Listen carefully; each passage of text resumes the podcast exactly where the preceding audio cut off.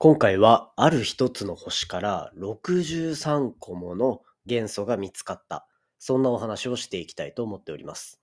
で、今回紹介するのは、だいたい1500光年ぐらい離れたところにある恒星、太陽みたいに自ら輝いている星なんですけど、そこの周りにですね、太陽とは全く違う。なんなら宇宙空間でもなかなか発生しないような、ものすごくレアなイベントが起きたからこそ、あるであろう物質っていうのがたくさん見つかったんですね。で、そういった最新の研究から宇宙空間の一体どんなところで、一体私たちの知らないところで何が起きているのか、そんなところに新たな可能性が出てきたという非常にロマンにあふれた研究結果が出ておりましたので、今回はこちらについてご紹介していきたいと思っております。私たちの人類の歴史、そして地球にある鉱物だったり、それらの歴史にすごく紐づく重要な研究になってますので、ぜひ最後までお付き合いください。Three, two, one. Ignition. Space to a black hole. Japan. 佐々木亮の宇宙話。6月3日金曜日始まりました佐々木亮の宇宙話。このチャンネルでは1日10分宇宙時間をテーマに最新の宇宙トピックスをお届けしております。ということで本日のエピソードは604というところになっていて、まあ引き続き毎日頑張っているわけなんですけど、と言いつつですね、えっと、おととい、おとといちょっとあの更新ができなかったというところで毎日楽しみにしていただいている方本当にありがとうございます。で、これはですね、えっと、昨日のコラボ会の冒頭でもお話しさせていただいたんですけど、もう完全に体調不良ですね。なんかもう、ポッドキャスト始めてから、まあ、エピソードの数見ていただければわかるんですけども、本当に1年半以上、ほぼ毎日更新してきてるっていう状況で、今までこんなに体動かない、無理だ、収録できないって思うタイミングなかったなって思うぐらい、本当に体がだるくて、まあそれのせいで、ちょっとあの、ね、エピソードの更新は見送らせていただいたというような感じになってます。多分、もう本当に初期の頃から聞いてくださってる方とかだったら、そういうタイミングって本当になかったと思うんですよね。なんか、ちょっと体調が悪くなって、うんと、もうほほぼ声が潰れてるみたいな時も配信したことがあったので、まあそのぐらい聞き苦しい中でもやろうというような熱量を持ちつつも、今回はなんか本当に体もね、動かせないわ、みたいな感じだったので、ちょっと自分でも心配するぐらいだったんですが、まあ今はどうにかなっているので、ここからまあ毎日頑張っていきたいなというふうに思っております。皆さんですね、多分こう、緊急事態宣言はまあとっくに昔だけど、うんと、なんか外に出れるタイミングというか、まあ規制とかも結構緩和されてきてね、コロナウイルスのってなってくると、やっぱ外出機会も増えるだろうし、食事だったり飲み会だったりっていう機会も増えると思うのでね、あの、体調は気をつけていただきたいなと思いました。僕もちょっと体調自分のが悪くなった時ヒヤッとするような、なんか、あ、ああの人に移しちゃったかなとかあったんですけど、まあ自分自身が別にコロナとかっていうわけではなかったので、まあ一安心かなというふうに思ってます。でもやっぱ600回まで今まで何もなかったっていうのを考えると、本当手洗いうがい、僕結構ちゃんとするタイプなので、あの、それめっちゃ大事なんだなって思いましたね。それの前は正直言うとほぼしたことなかったようなもんなので、これからはちゃんとなんか、せっかくね、習慣づいたんだから、手洗いうがいぐらいはちゃんと引き続きやっていければいいなというふうに思ったという、なんか、小学生とか幼稚園生でも言いそうなことを、はい、改めて思ってます。それじゃあ早速本題に行きたいと思います。めっちゃ緩いというか、めっちゃなんもない話しちゃいましたね。じゃあ早速今日の本題です。あ、本題入る前に、すいません、なんかバタバタしちゃって。あの、昨日のコラボ会ですね、いかがでしたでしょうか？ぜひ、あの、レコボーイっていう、僕本当に大好きなチャンネルで、僕からコラボの依頼をして、あの、実現した非常に面白い回になってますんで、ぜひ、あの聞いていただけたら嬉しいです。よろしくお願いいたします。それじゃあ、早速本題いきたいと思います。今日の本題は、ある一箇所から63個もの元素が見つかる。なぜそんなことになったのか、そんなお話を今回はしていきたいと思っております。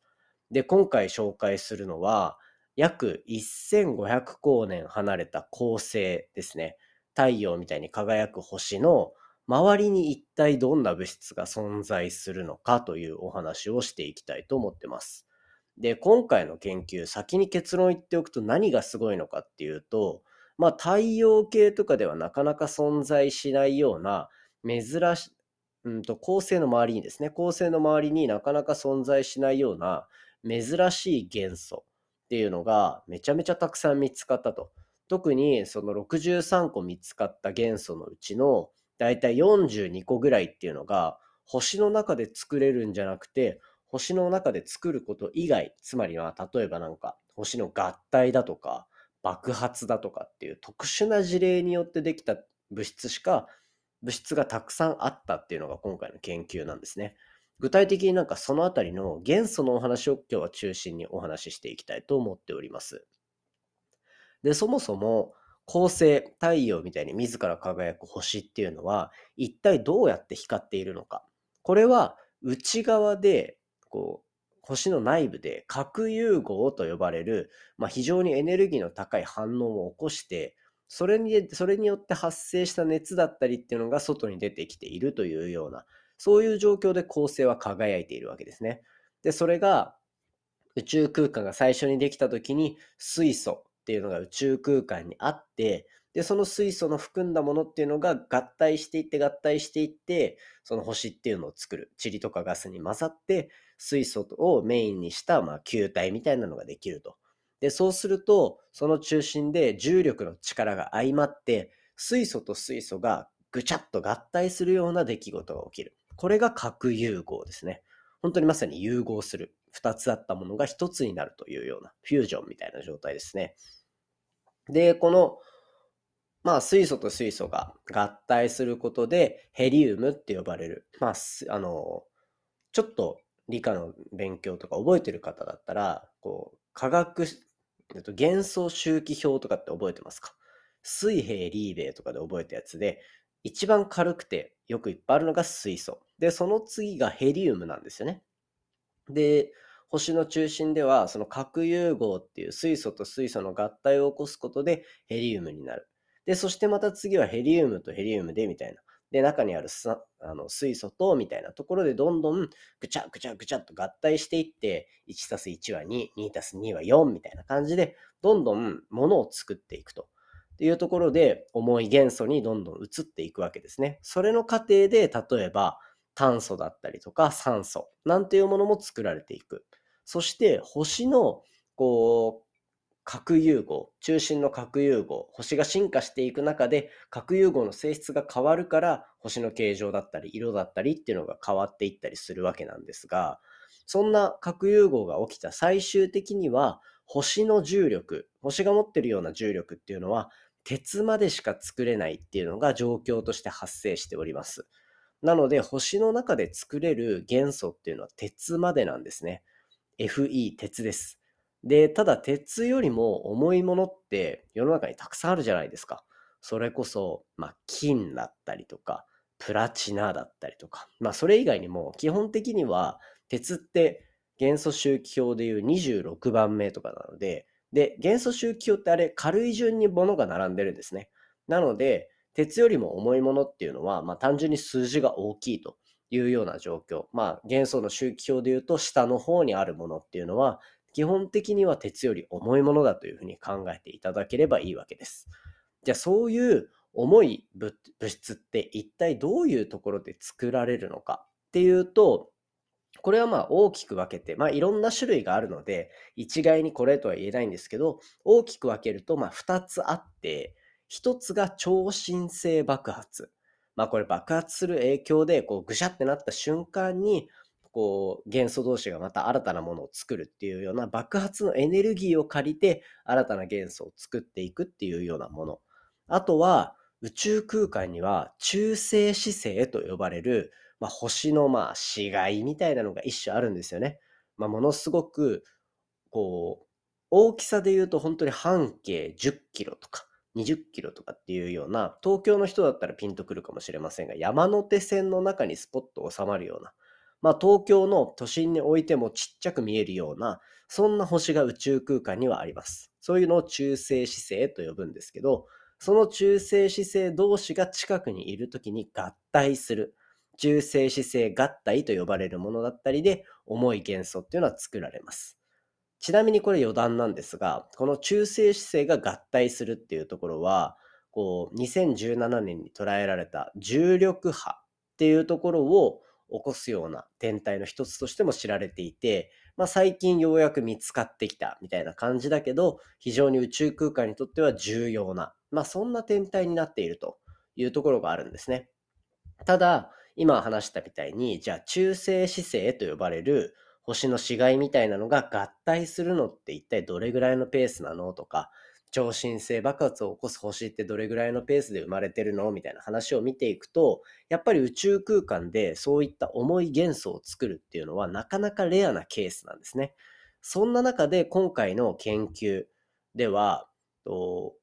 めちゃめちゃ重い星、まあ、鉄よりももっと重い星っていうのが42個以上見つかったというようなところになってます。で、こんなにたくさんの種類の星が一つの構成、一つの星の周りで見つかるっていうのはあまりなくて、じゃあなんで一つの星の周りでそんなに発見されたのかっていうと、さっきの話に少し戻るんですが、まあその構成、今回、こう1500、1500光年か。1500光年先で見つけた星の周りにその物質たちがあるっていうことはですよ。その構成の構成が生まれるタイミングよりもちょっと前ぐらいで周りでその星の近くで中性子星合体だったりとか超新星爆発っていうのが発生してでその物質っていうのが飛んできたからこそ星の中にそいつらを埋め込むことができたまた星の周りに、えっと、どんどんその物質っていうのを蓄えることができたというような、まあ、そんな状況になっているというところで、えっと、今は見れない昔の宇宙の姿っていうのがこのタイミングで見えたんじゃないかというような結論がつけられてます。またですね、この今回観測していた星っていうのは比較的古い星、年代が古い、まあ、ちょこう、まあ、ちょっと老いた星なんですよね。ってことは、その星が老いているということは、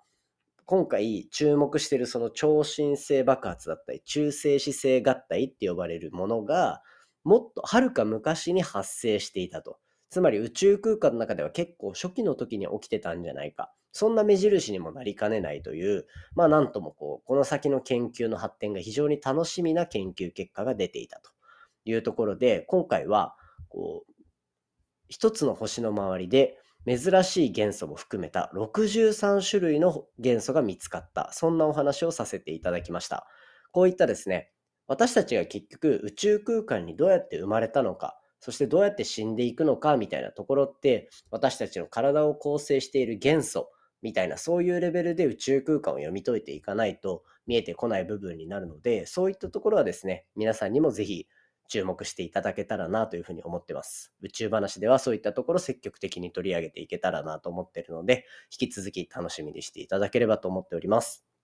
ということで、今回は、一つの星の周りで63種類もの元素が見つかった。そんなお話をさせていただきました。今回の話も面白いなと思ったら、お手元の Spotify アプリでフォロー、そしてですね、番組のレビューを、フォローボタンの横にあるレビューを星5をつけていただけると非常に嬉しいです。番組の感想や宇宙に関する質問については、Twitter のハッシュタグ宇宙話、または Spotify アプリ下にスライドしていただくと Q&A コーナーを設けてありますので、こちらでじゃんじゃん質問、感想をお寄せいただけたら嬉しいです。それではまた明日お会いしましょう。さようなら。